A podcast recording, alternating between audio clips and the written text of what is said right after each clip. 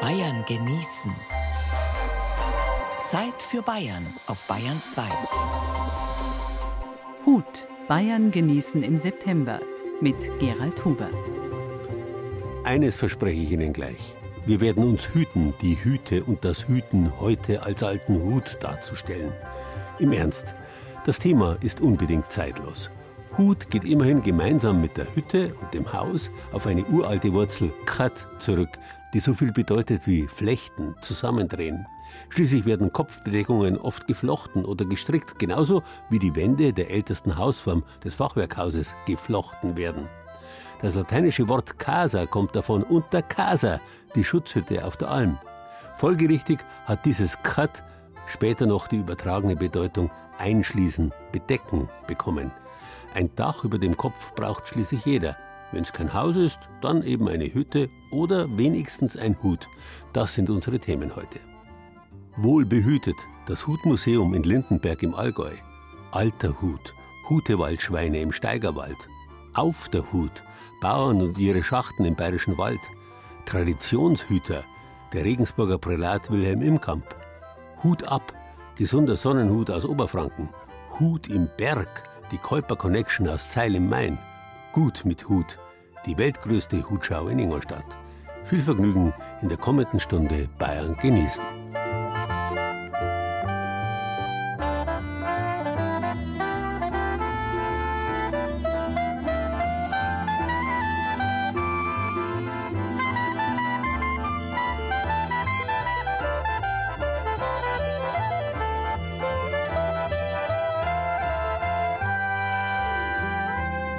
Wer heute, sagen wir, in einem etwas fortgeschritteneren Lebensalter ist, um nicht zu sagen ein alter Hut, der hat einen unerhörten Kulturwandel erlebt. Seit dem Mittelalter war es nicht nur bei Frauen, sondern auch bei Männern nicht bloß unüblich, sondern sogar regelrecht verpönt, ohne Kopfbedeckung aus dem Haus zu gehen.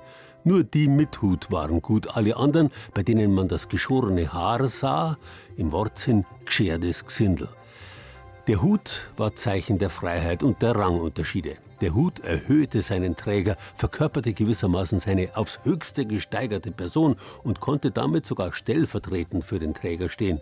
Denken Sie bloß an den Gesslerhut, vor dem seinerseits den Hut zu ziehen Wilhelm Tell sich geweigert hat. Doch nur wenige Jahrhunderte nach dem Schweizer Freiheitskämpfer verzichteten plötzlich alle von sich aus. Auf einmal hat's Hut ab geheißen, für alle und freiwillig. Es war die Nachkriegszeit des 20. Jahrhunderts, besonders seit den 60er Jahren, als die Hüte zu verschwinden begannen, bei beiden Geschlechtern. Der Hut hat gestört im Auto, sagen viele. Aufwendige Herrenfrisuren und tupiertes Haar bei den Damen haben auch als Grund herhalten müssen. Aber das allein war es wohl nicht. Schon eher das amerikanische Ideal der Sportlichkeit, das nun den Erdball zu beherrschen begann und zu dem höchstens noch eine Baseballkappe passte. Damals noch richtig herum aufgesetzt. Kennedy war der erste amerikanische Präsident, der ohne Hut vereidigt wurde. Und die westlichen Politiker folgten brav. Die im Osten brauchten dann noch bis 1989. Spätestens dann aber schienen aufwendige Herren- und Damenhüte allenfalls ein Fall fürs Museum zu sein. Aber auch in diesem Fall gilt, Totgesagte leben länger. Lindenberg im Westallgäu wirbt heute mit den Naturschönheiten der Region. Früher hatte der Ort einen ganz anderen Ruf das armseligste Dorf am Wegesrand. Auf gut Deutsch, keiner wollte da tot über dem Zaun hängen oder hinkommen. Angelika Schreiber ist die Leiterin des Lindenberger Hutmuseums. Obwohl die Hutgeschichte des Ortes schon weit über 300 Jahre zurückreicht, gibt es das Museum erst seit 2013. Untergebracht in einer ehemaligen Hutfabrik, die 1997 Konkurs anmelden musste. Oft bekommt sie zu hören, alte Hüte, was hat das überhaupt mit mir zu tun? Ich weiß nicht, wie oft wir hier hören. Meine Großeltern haben immer noch zur Kirche Hut getragen, aber das war es dann eigentlich so mit der privaten Assoziation. Das Museum ist, auch dank des regnerischen Wetters, rege besucht. Eine Gruppe gut gelaunter Frauen aus Bad Reichenhall ist gerade auf dem Weg zur Hutstation und probieren mit dem größten Vergnügen einen Hut nach dem anderen. Fühlen Sie sich jetzt anders mit den Hüten auf dem Kopf? Ein bisschen, bisschen fremd auf der anderen Seite, aber eigentlich sehr gut.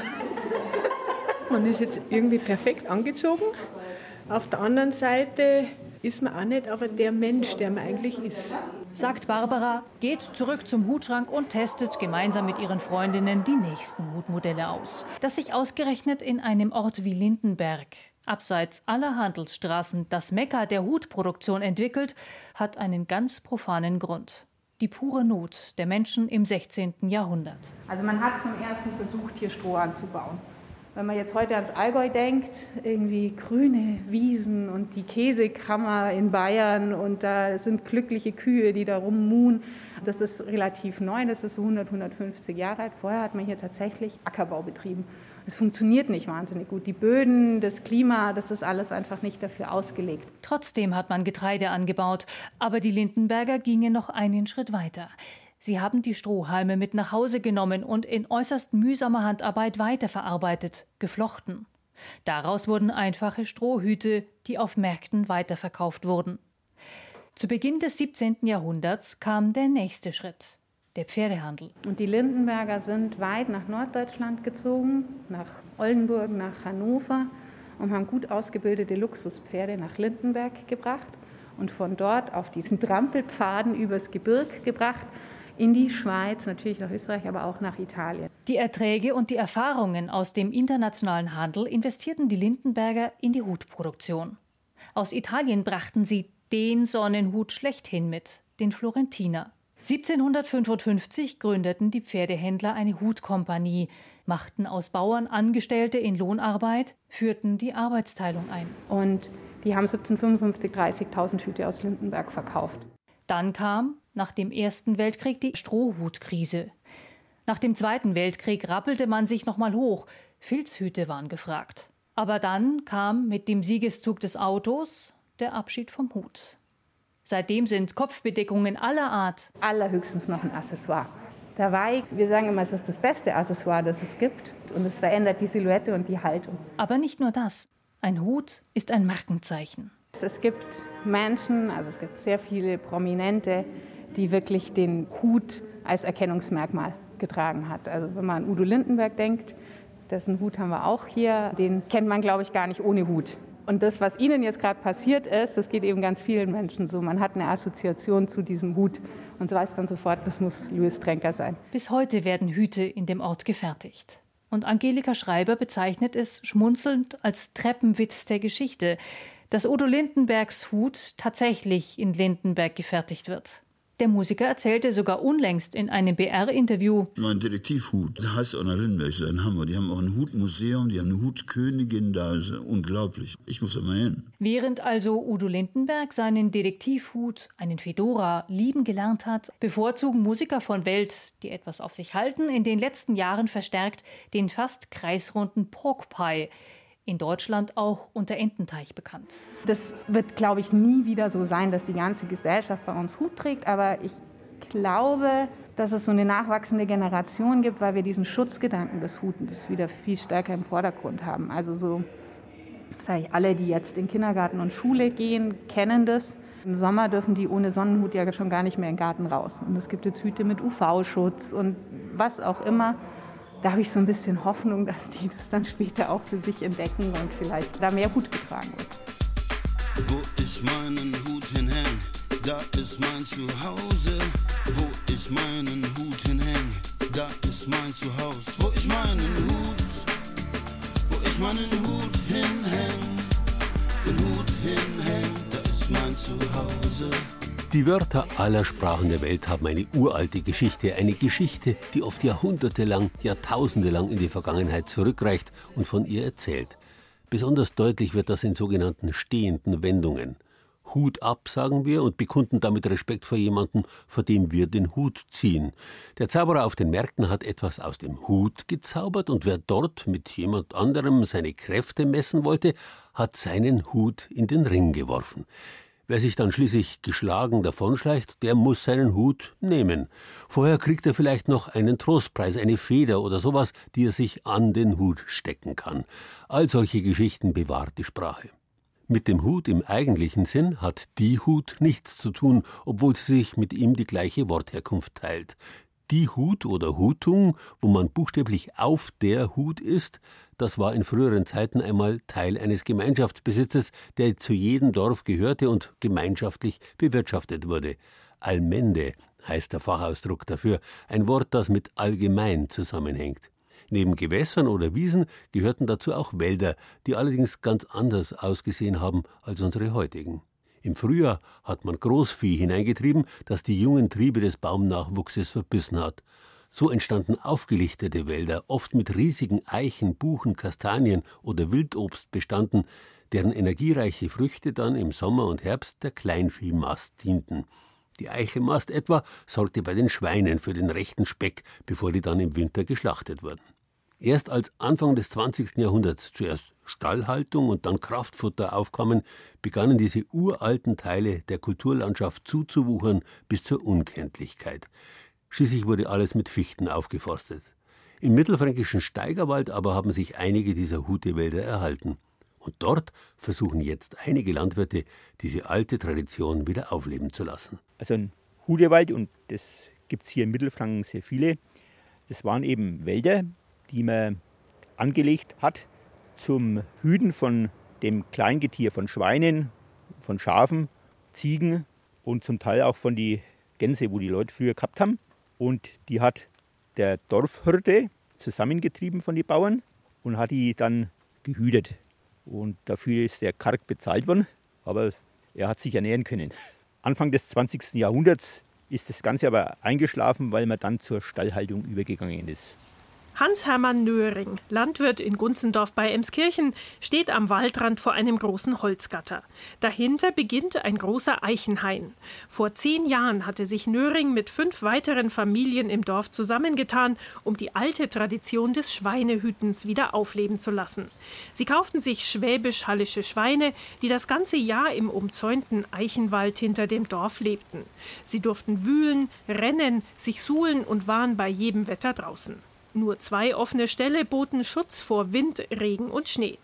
Das Fleisch der Tiere nutzten die Gunzendorfer für den Eigenbedarf. Im Gegenzug bewahrten die Schweine den Eichenwald davor, zuzuwuchern und zu verwildern. Ein Tierwohl- und Landschaftsschutzprojekt in einem. Zumal noch die Bildung auch dazu kommt. Wir haben dann nämlich Führungen auch immer gemacht für Schulen und Kindergärten.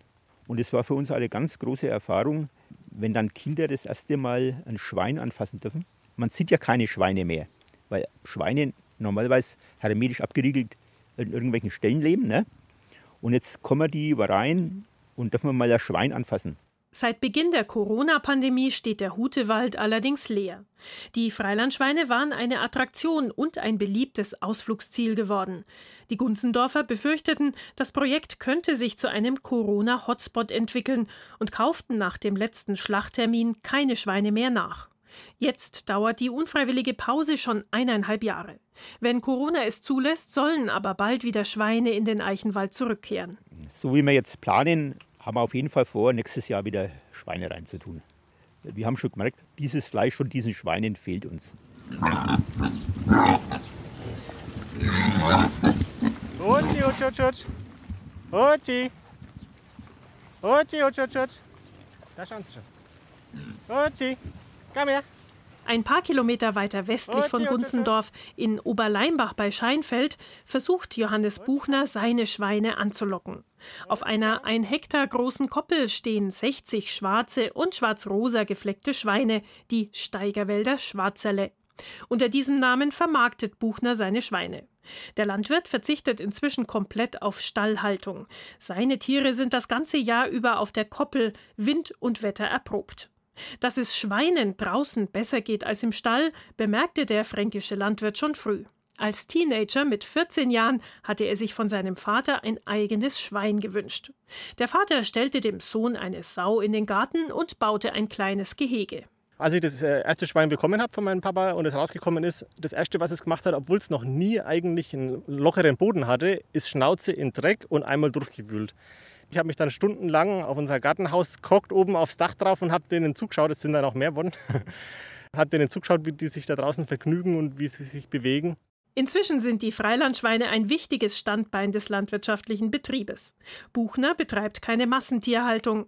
Das Futter für seine Schweine baut er selbst an, zugekauft wird nichts. Sein Schweinefleisch ist daher deutlich teurer als die durchschnittliche Supermarktware. Im Schnitt zahlen die Kunden 20 Euro pro Kilo. Wenn man Fleisch isst, muss man sich bewusst sein, das ist Luxus, weil man tatsächlich auch viel Input reinsteckt, um am Schluss ein Stück Fleisch zu haben. Und das Fleisch schmeckt tatsächlich besser. Also ist mein persönlicher Eindruck und nicht nur meiner, sondern auch der von vielen Kunden, die sagen, das Fleisch hat einen kräftigeren Geschmack, einen festeren Biss und ist einfach vollmundiger auch. Ne? Und hat auch nicht diesen typischen schweinigen Nachgeschmack, sondern wirklich einen richtig reinen, fleischigen, saftigen Geschmack. Über mangelnde Nachfrage kann er sich nicht beschweren. Buchner verkauft das Fleisch im eigenen Hofladen, übers Internet und liefert in der Umgebung auch bis vor die Haustüre. Und auch wenn er seine Schweine auf der Koppel nicht wirklich hütet, er sieht sich durchaus in der alten Tradition des Schweinehirten. Im Prinzip bin ich schon ein Stück weit ein Hirte auch für meine Scha für Schafe, sag für meine Schweine. Weil es letzten Endes diese Pflege auch hat. Wenn man hier so an der Koppel vorbeiläuft oder auch früh zum Füttern geht und man sieht, wie, wie gut es den Schweine geht und dann tut es einem selber auch gut. Das tut irgendwie der Seele auch gut, wenn man das einfach sieht, wie die sich da vergnügen und wie die da so reinschlemmern und reinschmatzen. Hutewälder sind aber auch ohne Vieh beeindruckende parkartige Landschaften, perfekt für kleine Spaziergänge und große Wanderungen. Auf dem Hutewaldweg südlich von Iphofen zum Beispiel. Näheres dazu und Informationen zum Steigerwälder Schwarzeller gibt's auf unserer Bayern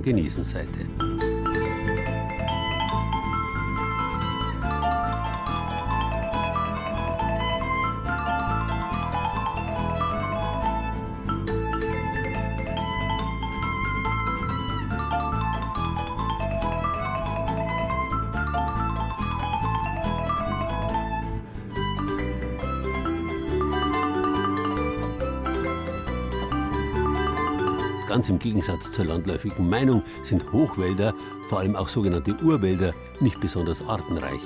Erst die intensive Nutzung, also der Wechsel von der Natur zur Kulturlandschaft, hat die Kleinteiligkeit und Vielfalt entstehen lassen, die seltene Pflanzen und Tiere brauchen und die wir heute so schmerzlich vermissen. Oft waren durch die intensive Nutzung die Wälder so ausgedünnt, dass bloß noch einzelne Baumgruppen eine größere offene Lichtung umstanden.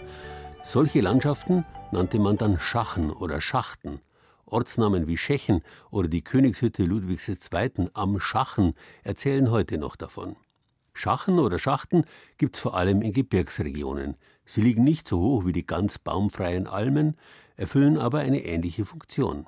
Auf den Schachten in Bodenmais im Bayerischen Wald sind heute noch wie in alten Zeiten Hirten auf der Hut. Hey, Baumer geht! Hey, hey, Baumer, hey! Herbert Trauner lockt die Rinder an den Zaun der oberen Arberhütte. Über 20 Jahre lang war er den ganzen Sommer hier auf über 1000 Metern der Hirte. Wenn es wieder passt, ist es schon herum. Aber wenn es rennt, dann ist es so ekelhaft. Da ist man schon oft gescheit geworden, mein Lieber. Aber es half nichts, denn die Tiere grasen mitten im Wald, wo fast überall, wenn man genau hinschaut, Gras wächst und Heilkräuter. Dazwischen ruhen und wiederkäuen und zum Übernachten ging's dann auf einen der Schachten. Das sind größere Wiesen im Wald mit einer kleinen Hirtenhütte. Ein Brett für den Schlafsack, ein Holzküchenofen und als Kühlschrank eine Klappe im Boden. Wenn du heimgekommen bist, um sechs, sieben Uhr auf Nacht, dann hast du ein wenig ins Käse, Erdpfehl und hab mir alle angekocht, was man gerade, was ihm gewusst hat. Ein halbes Bier dazu oder drei, hat besser schlafen können. Der heute 82-Jährige ist aber meistens doch zum Übernachten mit dem Auto über die Forststraße zurück ins Tal nach Bodenmais. Seit 2005 braucht es gar keine Hirten mehr, die nur noch 21 Kalbinnen, wie man die Jungkühe nennt, ein Stier und ein paar Ochsen werden abwechselnd auf sieben Schachtenwiesen geweidet, die man weiträumig mit einem Stück Wald mit Elektrodraht einzäunt. Nur noch drei Nebenerwerbslandwirte von einst 112 Rechtlern, wie man sie nennt, haben noch das uralte Weiderecht. Einer davon ist Ludwig Fritz. Es geht eigentlich zurück bis auf 1522 im Freiheitsbrief. Da haben wir das Recht gekriegt, die ersten Ansiedler da, dass sie überhaupt hergezogen haben. Da wollte dann niemand herlachen in die gottverlassene Gegend. Das ist ein Wildnis gewesen. Und da haben wir uns halt dann die Privilegien gekriegt, dass da auch Rinder in die Wälder treiben dürfen. Es gab auch das Recht für Holz, für Schindeln und für die sogenannte Stra, trockenes Buchenlaub, das die Rechtler als Stalleinstreu holen durften. Die meisten Rechte sind um 1950-60 erloschen, weil da viele die Landwirtschaft aufgaben. Trotzdem ist Bodenmais im ganzen bayerischen Wald der einzige Ort, wo das aktive Weiderecht erhalten geblieben ist, akribisch festgelegt auf 132 Weidetage im Jahr. Früher gab es diese Rechte auch im Zwiesler Winkel, wahrscheinlich schon seit dem Dreißigjährigen Krieg, erzählt Schachtenkenner Reinhold Weinberger. Der Grund war mit Sicherheit, dass der bayerische Wald damals viel stärker bewaldet war und dass in den Tallagen die Wiesen nicht ausgereicht haben für das Futter der Rinder. Da ist man irgendwann auf die Idee gekommen, dass man Rinder, die zum Beispiel keine Milch geben, aber die auch keine Kur mehr brauchen, also kleine Kaiberl, in die Hochlagen rauftreiben kann über den Sommer um im Tal die Wiesen, die Weiden zu entlasten. Es gab also keine Milchwirtschaft wie auf den oberbayerischen Almen. Nur ein paar Ziegen durfte der Hirte mitführen, um selber Milch zu haben, zu den Schwammerln, Heidelbeeren, die er im Wald fand, und den Lebensmitteln, die ihm raufgebracht wurden. Das Hirtenleben war karg. Der Hirte ist einer von den ärmeren Leuten im Dorf gewesen. Im Sommer war er sowieso oben, aber im Winter hat es im Dorf meistens ein Hirterheisel gegeben und da ist er dann von den Rechtlern mehr oder weniger über den Winter durchgefordert worden. Kommt der Hirt mit seiner Gürtel, hat das ganze Jahr lang frei ausgehört. 25 bis 26 Wochen ist eine lange Zeit. Auch der bis heute ausgeübte Brauch des Wolfauslassens, wo man mit dem Hirtenspruch von Haus zu Haus zieht und mit Glockenläuten um Geld bittet, hat wohl dort seinen Ursprung, erzählt Reinhold Weinberger. Beim Staatsforst waren die alten Rechte der Waldweide nicht so beliebt wegen der Tritt- und Verbissschäden durch die Rinder. Ganz anders bei den früheren Bauern. Es ist ja dann ein Geschäft worden mit den Bayerwaldstiere, die dann hauptsächlich in Gäuboden als Zugochsen verkauft worden sind. Die haben ja teilweise fünf Jahre lang hat man die am Schachten umgehalten. Und die haben da oben trittsicher geworden und ja, mit den klimatischen Bedingungen haben sie ziemlich abgekehrt worden. Und was auch entscheidend ist, da oben sehr viele Kräuter, teilweise auch Heilkräuter, also was wirklich gesund ist. Und die Bauern, die die nachher als Zuwachsen geführt haben, haben da begeistert gewesen von diesen Bayerwaldstieren.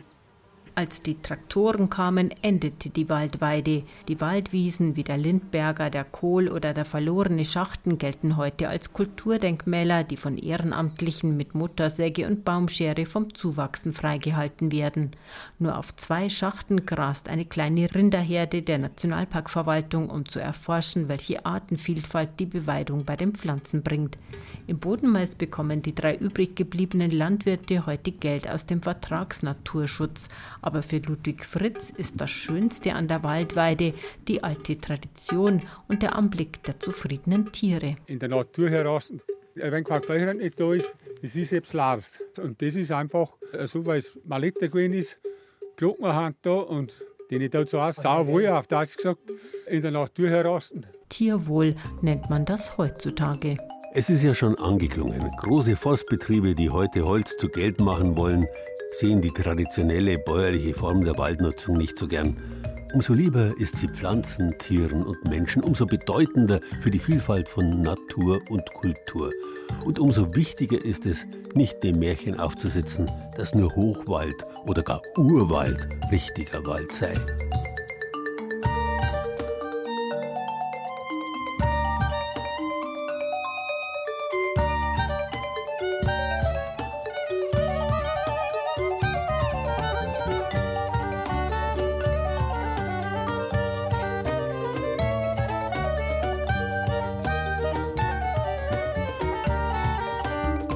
Traditionen scheinen ebenso wie die wirklichen alten Hüte was fürs Museum geworden zu sein, wo sich Leute mit ihnen beschäftigen, die man despektierlich Traditionshüter nennt. Auf die schaut man herab, wie man früher auf alle Hirten und Hüter herabgeschaut hat. Man verunglimpft sie als ewig gestrige, als erzkonservativ und findet überhaupt nichts dabei, sie ins gesellschaftliche Abseits zu stellen. Es gibt aber auch Leute, die reizt gerade das zum Widerspruch. Die nennen sich gerade deswegen und mit Lust Traditionshüter oder gar Traditionalisten. Wilhelm Imkamp zum Beispiel. Er ist Prälat der römisch-katholischen Kirche, einer Institution, die heute ja schon von vornherein als hoffnungslos veraltet gilt, schon gar in denjenigen ihrer Gruppierungen, die auf die Traditionen dieser Kirche bedacht sind und zu denen auch Imkamp gehört. Der gebürtige Niederrheiner und an der Kurie in Rom gefragte Theologe ist seit vielen Jahren naturalisierter Bayer. Unter anderem 29 Jahre lang als Wallfahrtsdirektor des großen schwäbischen Wallfahrtsorts Maria Vesperbild. 2017 hat er sich davon zurückgezogen. Der bald 70-Jährige leitet jetzt die Turn- und Taxische Hofbibliothek im Schloss St. Emmeram in Regensburg. An diesem traditionsreichen Ort habe ich mich mit ihm unter anderem über das Hüten von Traditionen unterhalten. Tradition ist ein Begriff, der mit Heimat eng verbunden ist. Heimat ohne Tradition gibt es eigentlich gar nicht. Heimat ist immer etwas Gewachsenes, in der wir gewachsen sind und diese Bedingungen des Wachstums bilden unsere Tradition. Und da gibt es manches, wo wir sagen, naja, gut, dass es das so nicht mehr gibt. Und es gibt aber vieles, wo wir sagen, schade, dass es das so nicht mehr gibt. Und es gibt immer weniger, wo wir sagen können, danke, dass es das noch gibt.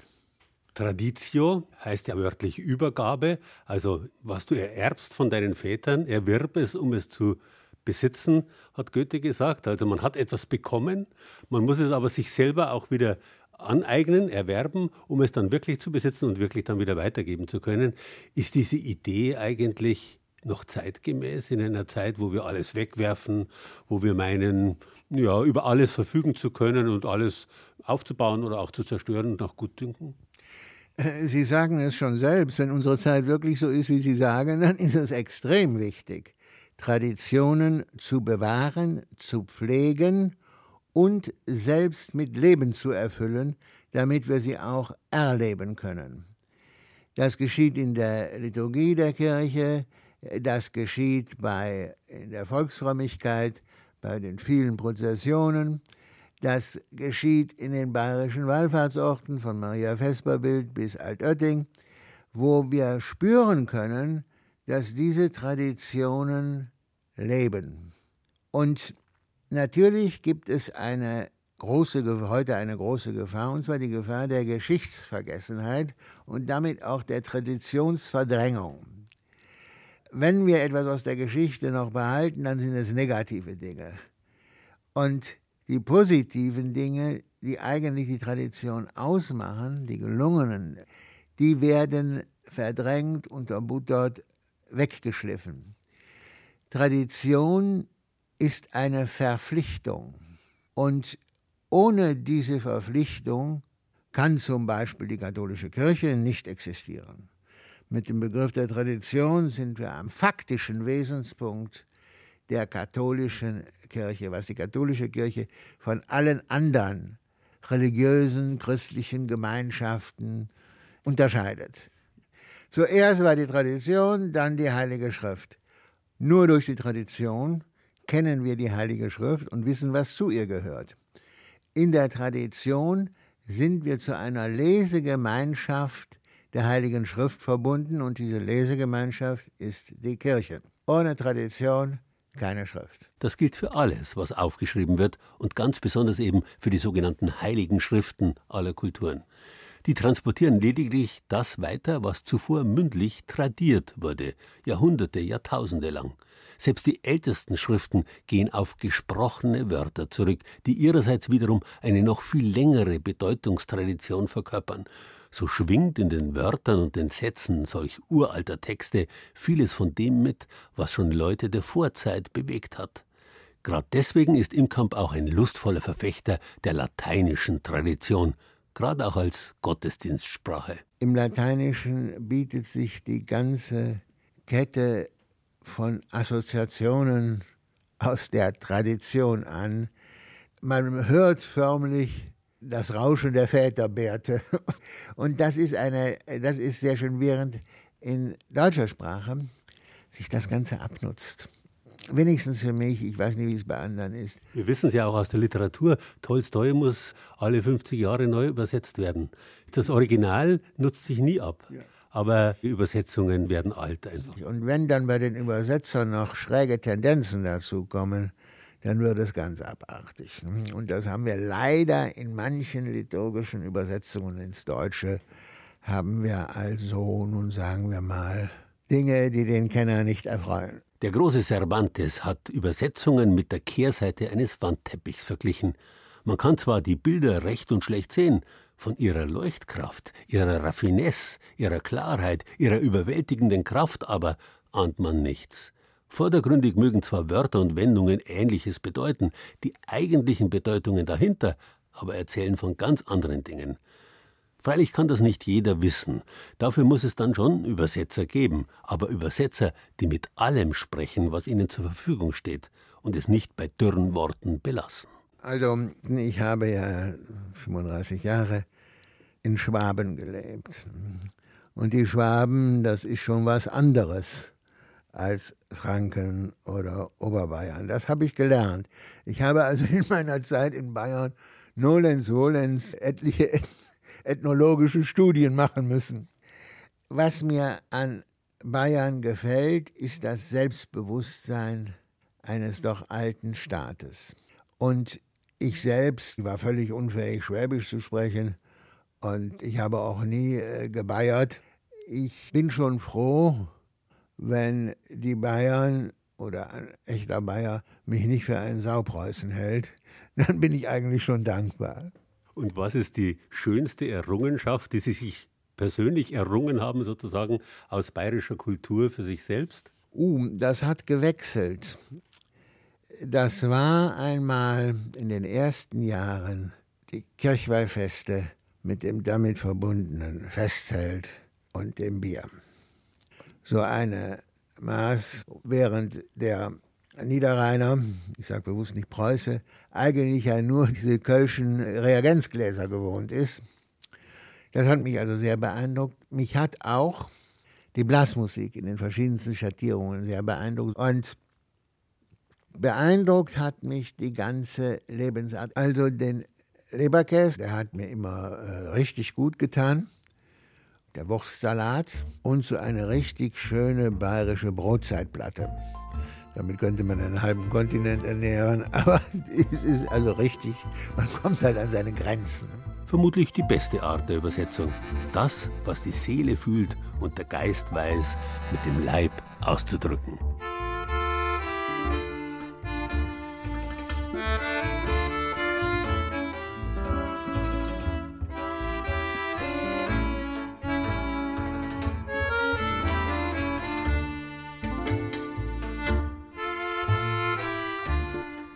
Praktisch alles, was wir heute wissen, ist ein Werk der Tradition. Wo man heute geneigt ist, manchmal mit der chemischen Kanone auf Krankheitsspatzen zu schießen, da hat man sich früher einfach eines alten Hausmittels bedient. Vor dem Wacholder niederknien und vor dem Holunder den Hut ziehen. Hat früher bei uns geheißen, wenn es um wichtige pflanzliche Anlaufstellen für Gesundheit gegangen ist. Auf der anderen Seite des Atlantiks wiederum haben die Ureinwohner Amerikas, und damit sind wir wieder beim Thema, den roten Sonnenhut kultisch verehrt, mit dem sie alle möglichen kleinen Wehwehchen und großen Krankheiten kuriert haben und der ihnen zu sprichwörtlicher Gelassenheit verholfen hat, selbst bei Schlangenbissen. Ein Indianer kennt keinen Schmerz. Ja, Heute gilt der entzündungshemmende und schmerzstillende Wirkstoff aus dem Sonnenhut als anerkanntes Heilmittel. Abgesehen davon ist der Sonnenhut wie er etwa in den altehrwürdigen Bamberger Gärten, zum Beispiel in der Staudengärtnerei von Johann Strobler kultiviert wird, eine prächtige Staude und eine Zier für jeden Garten. Im Bamberger Staudengarten ist Hochsaison. Schon von weitem leuchten die bunten Sorten des Sonnenhutes. Es gibt zwei verschiedene Gattungen, die gelb blühende Rudbeckia und die Echinacea, die es in vielen Farben und Höhen gibt.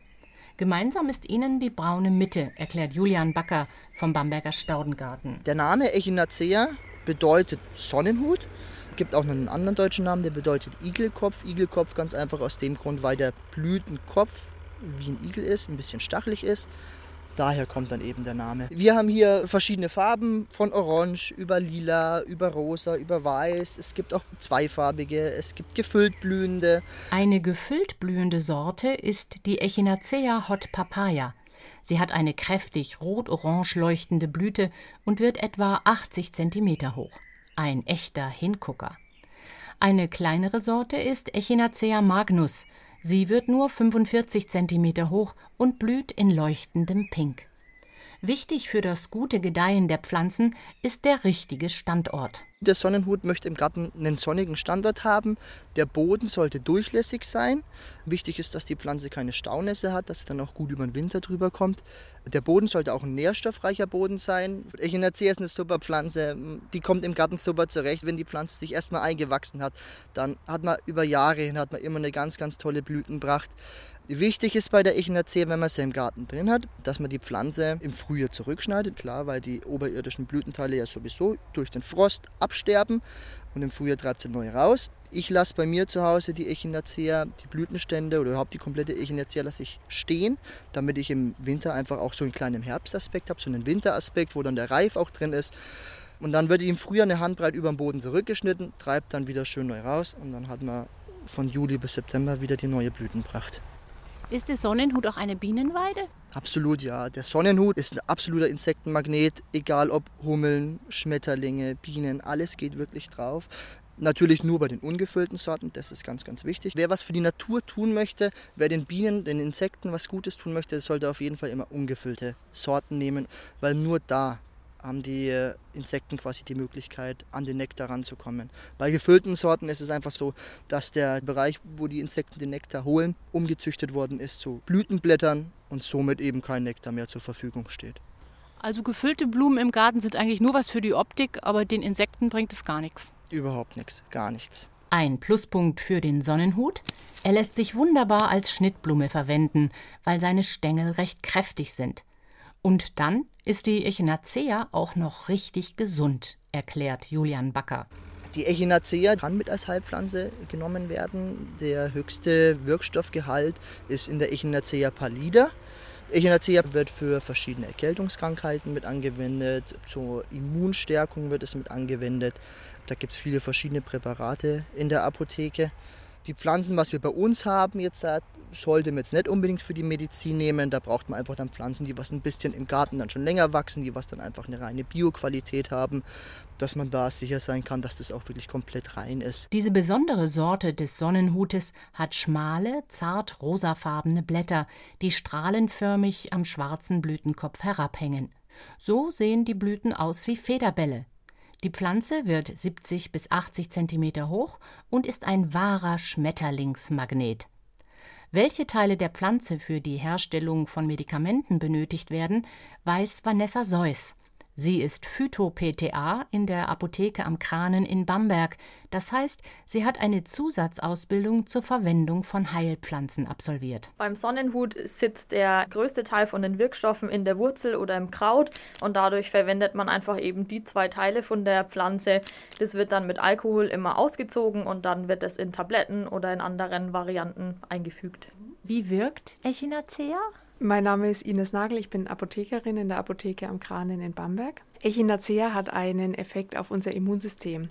Das bedeutet, unsere Abwehrkräfte werden dadurch stimuliert, dass wir stärkere Abwehr gegen zum Beispiel Erkältungskrankheiten ausbilden können. Wichtig zu beachten bei Echinacea ist, dass es nicht eingenommen werden sollte bei Personen, die Autoimmunerkrankungen haben oder Allergien. Dadurch, dass unser Immunsystem da noch zusätzlich stimuliert wird, muss man bei allem aufpassen, wo das Immunsystem sowieso schon eine Überreaktion zeigt. Da sollte es nicht eingenommen werden. Wann empfehlen Sie, dass man das einnimmt? Wenn man schon krank ist oder vielleicht auch vorher zur Prophylaxe? Empfohlen wird der Sonnenhut eher, wenn die Erkältung schon im Anmarsch ist. Also wenn man merkt, es kommt was, um dann die Abwehrkräfte nochmal zu unterstützen, um dem Körper zu helfen, besser damit fertig zu werden.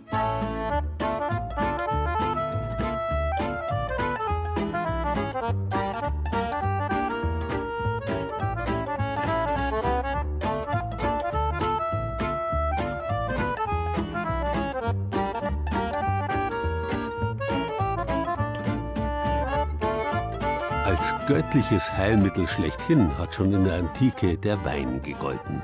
Bei den Griechen war Dionysos der Gott des Weines. Dionysos, wörtlich übersetzt heißt das nichts anderes als Gottes Sohn. Dionysos galt als Sohn der göttlichen Jungfrau Persephone und war ein alter Ego des großen Sonnengotts Apoll. Der starb alljährlich im Herbst den Wintertod. Als sein eigener Sohn Dionysos begann er dann mit der Wintersonnenwende tief aus der Unterwelt heraus wieder zu wachsen, bevor er im Frühjahr in Form des Weinstocks neue Blätter trieb. Um Dionysos auferwecken zu können, suchten die Priester in der Mitwinternacht heilige Höhlen auf, wo der göttliche Sohn in einer Getreideschwinge schlief. Man kann dabei an die Höhle von Bethlehem und an den christlichen Gottessohn denken, aber wer käme dabei schon auf den Stollen eines Gipsbergwerks? Nun, ebenso wie ihre antiken Vorfahren wissen halt auch die unterfränkischen Winzer, was sie bzw. ihre Weine am Boden haben. Terroir nennt man das heute. Es gibt Muschelkalk, Buntsandstein oder Käuper. Und letzterer ist nichts anderes als Gips. Vor allem im Steigerwald werden seit Jahrhunderten auf dem Gipskäuper Weintrauben geerntet und seit ein paar Jahren bringen drei junge Winzer ihren fertigen Wein in den Käuper, sprich in einen alten Gipsstollen, um ihn dort auszubauen und wie ihre Augäpfel zu hüten. Also das Tor geht auf, das Licht geht aus, Radio läuft auch keiner mehr. Jetzt geht nichts mehr. Es dauert nur wenige Sekunden, da hat das Dunkel des Bergstollens das Auto verschluckt. Hier in Hüttenheim, Landkreis Kitzingen. Vorne im Fahrzeug die Winzer Markus Hillerbrand und Thomas Fröhlich. Wir fahren jetzt nicht irgendwie mit dem Aufzug 500 Meter nach unten, sondern es geht wirklich ebenerdig in den Stollen hinein, in den Gipskäuper. Und wir fahren jetzt ungefähr einen guten Kilometer, mal links, mal rechts. Und dann sind wir eben an der Stelle vom Stollen, wo unsere Fässer dann auch lagern. Stollenwein, so heißt das Projekt, das die drei Winzer Thomas Fröhlich, Markus Hillerbrand und Max Martin gestartet haben. Vor knapp vier Jahren. Sie wollten herausfinden, was passiert, wenn ihre Weine nicht nur auf Käuper wachsen, sondern auch im Käuperboden ausgebaut werden. Denn 60 Meter tief im Bergwerk hat es konstante 14 Grad Celsius. Das wirkt sich auf den Geschmack aus, sagt Markus Hillerbrand. Da kommt man dann wieder auf die Temperaturschwankungen. Ne? Also bei meinem Keller ist es eben auch, da hast du gleich mal 7, äh, 8 Grad, wo es im Sommer raufgeht und im Winter wieder runter. Und hier hast du das eben nicht. So, da wären wir. Nach wenigen Minuten kommen Thomas und Markus an einer Art Lagerhalle an, die ins Bergwerk gegraben wurde. Hochregale sind aufgebaut. In der untersten Etage liegen sechs Fässer. Es ist jedes Mal wieder ein neues Abenteuer. Erstens der Weg dahin und dann stehen die Fässer noch und was ist drin. Und dann hätte ich gesagt, probieren wir mal. Mit einem Weinheber zieht Thomas Fröhlich den ersten Schluck von einem der Fässer in Stielgläser. Es handelt sich um seinen Wein, ein Silvaner vom Ipöfer Kalb. Alte Reben, 1974 gepflanzt. Ja, grüne Reflexe, schon mal schön.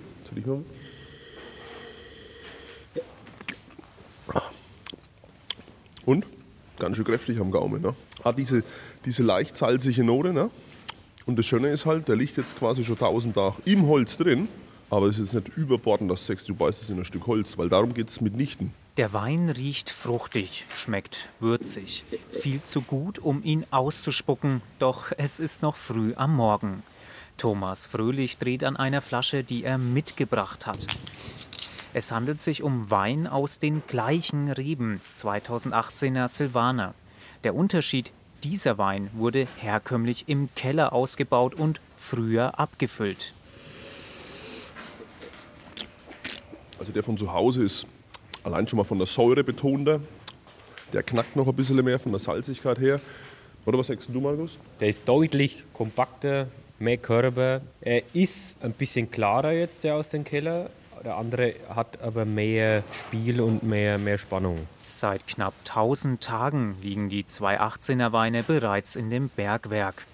Käuper Connection nennen sich die drei Winzer. Man könnte auch sagen Hüter des Käuperweins. Thomas, Markus und Max kommen aus unterschiedlichen Weinorten. Iphofen, Hüttenheim und Ziegelanger im Landkreis Hasberge. Entsprechend unterschiedlich schmecken auch ihre Weine, auch wenn sie alle auf Käuper lagern.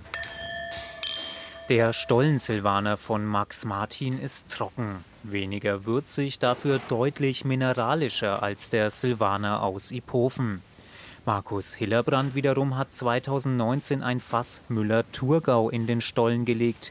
Der Wein hat Zartbitternoten. Im Bergwerk zieht der Wein konstant kühle Luft. Mikrooxidation nennt sich das im Innern der Fässer, die aus Steigerwälder Eiche gefertigt sind. 14 Grad, 80 Prozent Luftfeuchtigkeit. wie ein Weinklimakühlschrank, aber eben auf natürliche Art und Weise. Und das schleift das Ganze so ein bisschen ab, die Säure. Ne? Und puffert das Ganze. Er hat einfach mehr Schmelz. Ihren 2017er Stollenwein haben die Winzer nach knapp zehn Monaten aus dem Berg geholt. Beim 218er wurde die Menge halbiert. Ein Teil wurde im Folgejahr abgefüllt, der andere Teil lagert nun seit 1000 Tagen. Und hierfür haben sich die Winzer etwas Besonderes einfallen lassen. Ihre 1000-Tage-Weine werden demnächst küvettiert. Das heißt, die Winzer werden ihre drei Weine zusammengeben. Daraus entsteht ein gemeinsamer Wein, den wird es voraussichtlich Ende des Jahres geben. Kommt in ein Fass oder einen Tank dann bei mir im Keller. Da werden alle drei möglichst schonend reingeleitet. Also das nennt man auch Hochzeit. Da werden sie quasi alle drei vereint. Ich sehe das immer wie so, ein, so eine Art Orchester. Die Streichinstrumente, die Blasinstrumente oder auch die Pauken. Jedes für sich schon cool, aber zusammen, dann geht die Welt auf. Ne? Ein Wein also aus Reben, deren Wurzeln bis zu 15 Meter nach unten ragen, ausgebaut im gleichen Boden nochmal einige Meter tiefer. Mehr Käuperwein geht womöglich kaum. Ein rarer Tropfen, den es sich auch im eigenen Weinkeller zu hüten lohnt. Maximal 500 Flaschen gibt's von jedem Wein. Wenn Sie probieren möchten, auf unserer Internetseite finden Sie die Bezugsadresse.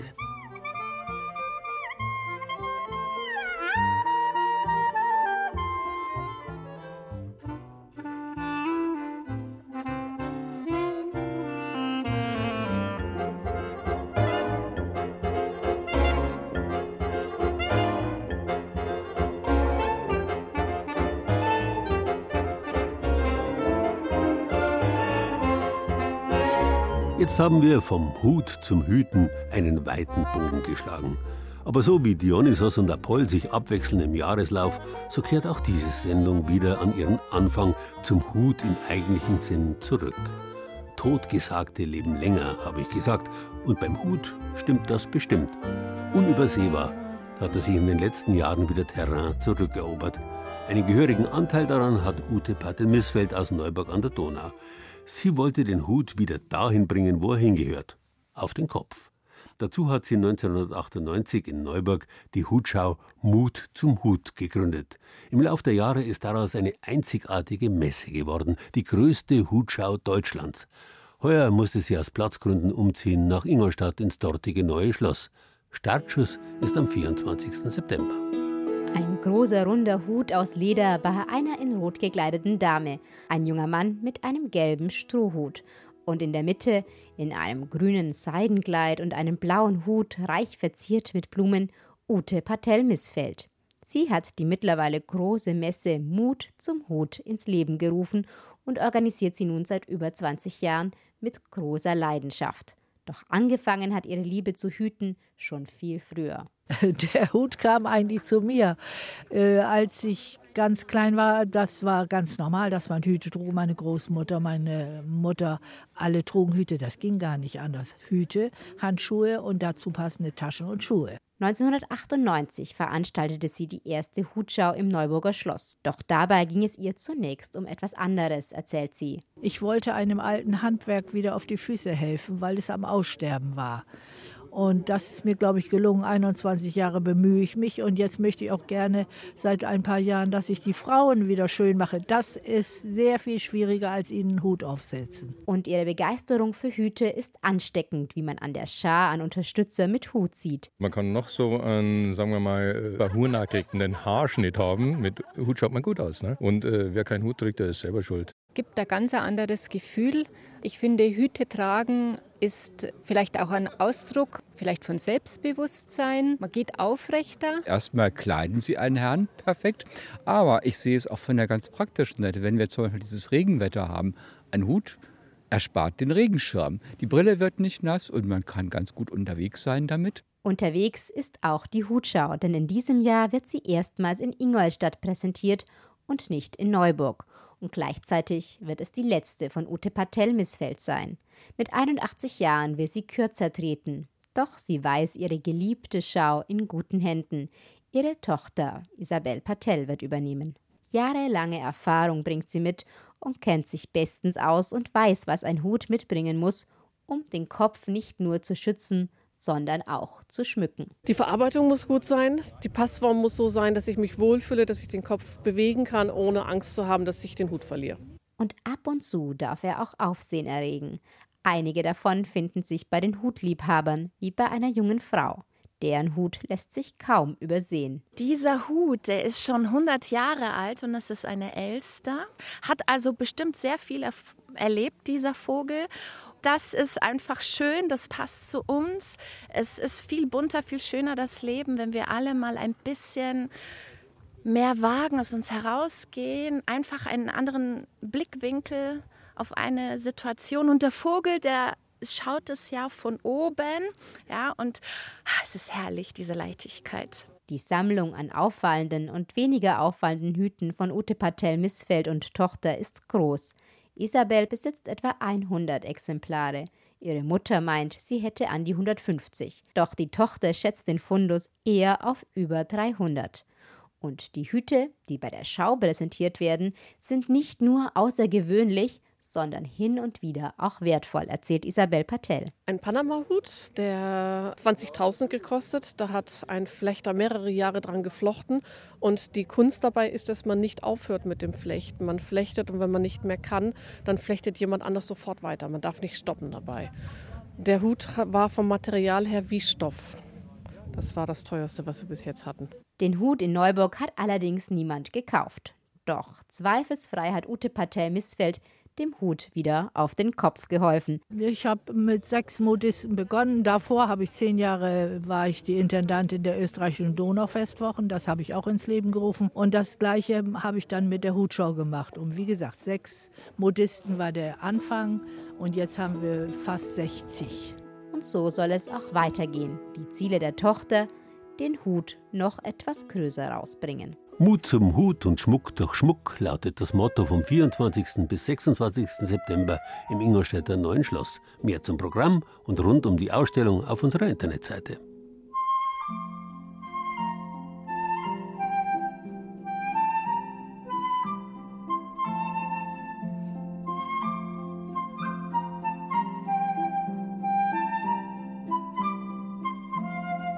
Übrigens, der 15. September ist offizieller Huttag.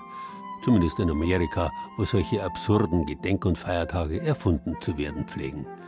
Angeblich hat man an diesem Datum früher den sommerlichen Strohhut gegen den wärmeren Filzhut ausgetauscht. Heutzutage wären wir ja froh, wenn es noch Hüte auf hätten und nicht bloß depperte Kappe. Aber das haben wir ja schon bedauert. Naja, sind Sie uns doch auf den Hut.